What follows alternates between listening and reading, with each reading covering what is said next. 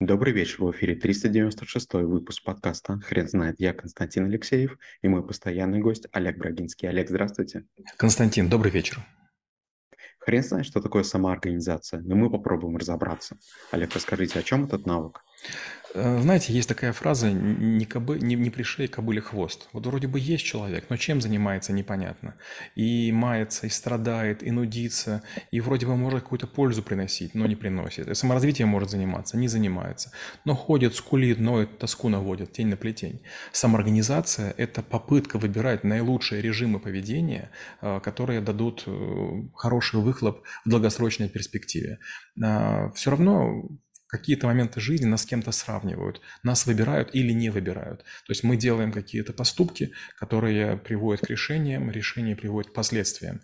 Если вы учите языки, если вы путешествуете по странам, если вы приобретаете новые навыки, в какой-то момент вы сможете их продемонстрировать. И вы победите в каком-то маленьком соревновании. Вы получите должность, работу, возможно, вам сделать какое-то хорошее предложение. Почему? Потому что, организовавшись в прошлом, вы приобрели то, на что другие не догадались потратить время. Самоорганизация – это постоянное самоосознание. Что я должен делать сегодня, чтобы завтра быть конкурентнее? Олег, скажите, а это индивидуальный навык или все-таки а, коллективный? Нет, наверное, индивидуальный. Дело в том, что, конечно же, если мы сами играем вместе в футбол или в хоккей, мы можем начать разыгрывать какие-то хорошие комбинации. Но в какой-то момент времени команда распадется. Я хорошо помню свое восхищение, когда я поступил в Киевский политех. Я в очередной раз был самым тупым в группе. То есть я в школе был сначала самым тупым в классе в четвертом, потом закончил с красной медалью, с золотой медалью, потом пришел в Киевский политех, тоже был самым тупым. Много было детей из физмат-школ, после армии, после техникумов. И это было очень здорово. Мы вместе сообща делали какие-то контрольные работы, курсовые и так далее. Но в какой-то момент вдруг э, стали э, отчислять одного за другим. Из потока, в котором было 125 человек, нас закончило 16.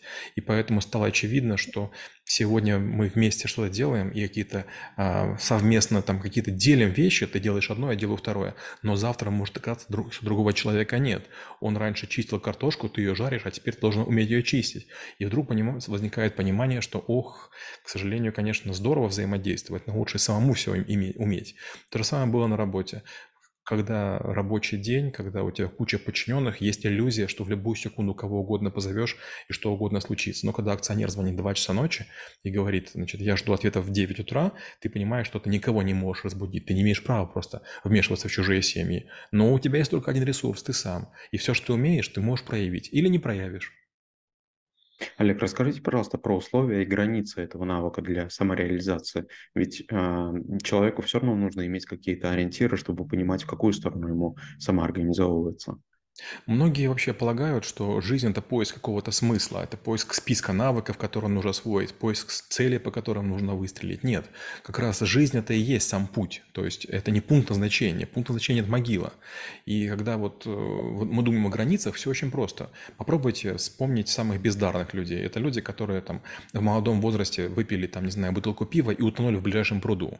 И вспомните тех людей, которые чего-то достигли. Там Леонардо да Винчи, творениями сегодня восхищаемся. Менделеев придумал таблицу. Там, скажем, Эдисон сделал лампочку, купив патенты, объединив много изобретений талантливейших людей в реально работающий прототип. Вопрос, а можете ли вы достичь любой из таких высот? Конечно, можете. На Эверест восходят обычные люди. А, Юрий Гагарин тоже не был там каким-то супер-пупер умным. Когда мы сегодня говорим про Илона Маска, ну, говорить, что он хороший программист, ну, я бы, наверное, не стал. Олег, скажите, пожалуйста, а нужно ли задумываться о каком-то пределе в, в этом навыке? Нет, я глубоко уверен, что пределов нет. Пределом является ваша смелость. И опять же, я приду пару примеров. Когда я начинал программировать хакерский редактор, это был курс третий, у меня компьютера еще не было. Надо мной не смеялись ну, все, потому что ну, написать редактор это казалось невозможным. Меня не верили ни, одно, ни одногруппники, ни преподаватели. Я прибегал в деканат на переменку в 20 минут или там 15, чтобы попрограммировать. И очень много времени сидел с обычным карандашом и рисовал на бумаге, а потом только программировал. И что вы думаете, через 6 лет я написал редактор, который был почти на каждом компьютере, ну, по крайней мере, в Украине, он был даже на пиратских дисках. Или другая история.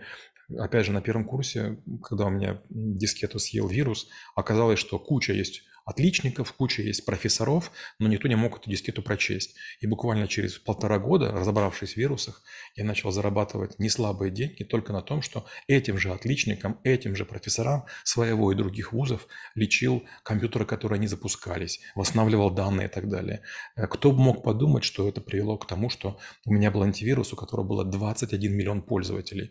То есть сегодня мы слышим какие-то фамилии типа Дурова, Цукерберга. Послушайте, раньше тоже были герои, просто раньше интернета не было. И то, что мы делали, было недоступно.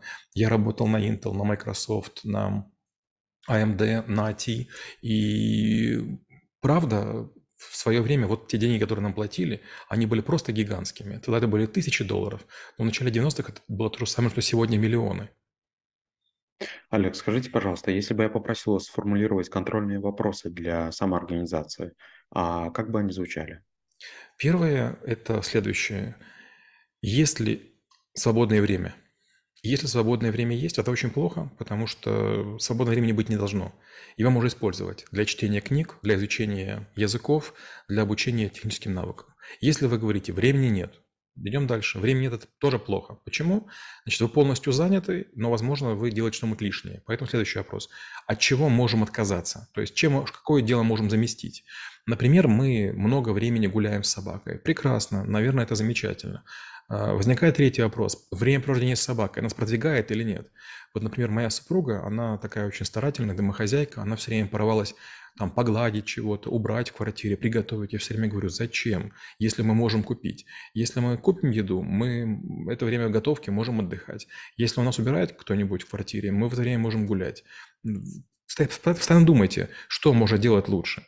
И Третья серия опросов – это доволен ли я своим доходом. Если есть хоть что-то, чего не можете себе позволить, это повод для того, чтобы подумать, что нужно делать для того, чтобы вам платили больше. Если вы не растите стоимость своего часа, в какой-то момент вы поймете, что чего-то вам не по карману. И, к сожалению, тоже будет обидно, это будет стыдно, будет плохо. Скорее всего, у соседа появилась какая-то машина, у, у кого-то какое-то украшение, кто-нибудь отдохнул там, где вы не можете себе позволить. И в этот момент вы чувствуете себя никем. И второй вариант, вы понимаете, что вы вы работаете на будущее свои желания. Вам нужно больше денег не потому, что они нужны вам физически, а потому что вы знаете, что вы сможете их потратить на детей, на внуков, на удовольствие, на роскошь. Олег, скажите, пожалуйста, а существуют ли ошибки самоорганизации? Конечно. Вот опять же, в школе трэблшутеров мы сейчас преподаем 625 навыков, но я освоил их 740 7 уже, и примерно, получается, около сотни бесполезные, то есть я никому их не рекомендую. Допустим, навык вязания узлов. Я считал, что это круто, потому что это был альпинизм, потому что это был туризм. Ну, да, несколько раз в жизни я их применял, потому что там это было там на яхтах или еще где-нибудь. Но в целом это навык, на который я много времени потратил, а он не очень нужен. Другой, допустим, навык – картография. Я КМС мастер, то есть я занимался спортивным ориентированием, я бегал с этим компасом и очень гордился тем, что читаю карты. Сегодня карты никому не нужны, потому что есть навигаторы. Третья история – это, например, программирование. Я всю жизнь был уверен, что нужно быть именно программистом, потому что я как программист э, как бы мог создавать то, чего хочу. А потом вдруг я понял, оказывается, нет. Если я знаю хотя бы азы программирования, я могу там, контролировать гигантское количество программистов. То есть ограничение в две руки – это очень опасно. То есть, оказывается, нужно быть, с одной стороны, умеренным экспертом в деле для того, чтобы уметь руководить другими людьми. Олег, вы не могли бы рассказать, как вы преподаете навык? Когда мы говорим о самоорганизации, я все время говорю, подумайте о, своей жизни, подумайте то, то, что вас напрягает. Например, вам не нравится бриться, или вам не нравится краситься, вам не нравится делать укладку, или вам не нравится чистить ботинки. И вот если вам что-то не нравится, получается, вы арестант. Вот попробуйте создать перечень того, что вы вынуждены делать. Вы вынуждены мыть пол, вы вынуждены, вынуждены там выносить мусор. А теперь подумайте, как можно изменить жизнь, чтобы этого арестанства стало меньше. И если вы изберете себе другую карьеру, другую профессию, будете к ней готовиться, у вас появятся ассистенты, у вас появятся водители, появятся домработницы, порученцы, все что угодно. И вдруг у вас станет комфортная жизнь. Дома комфорта, в машине приятно, в офисе вас все уважают.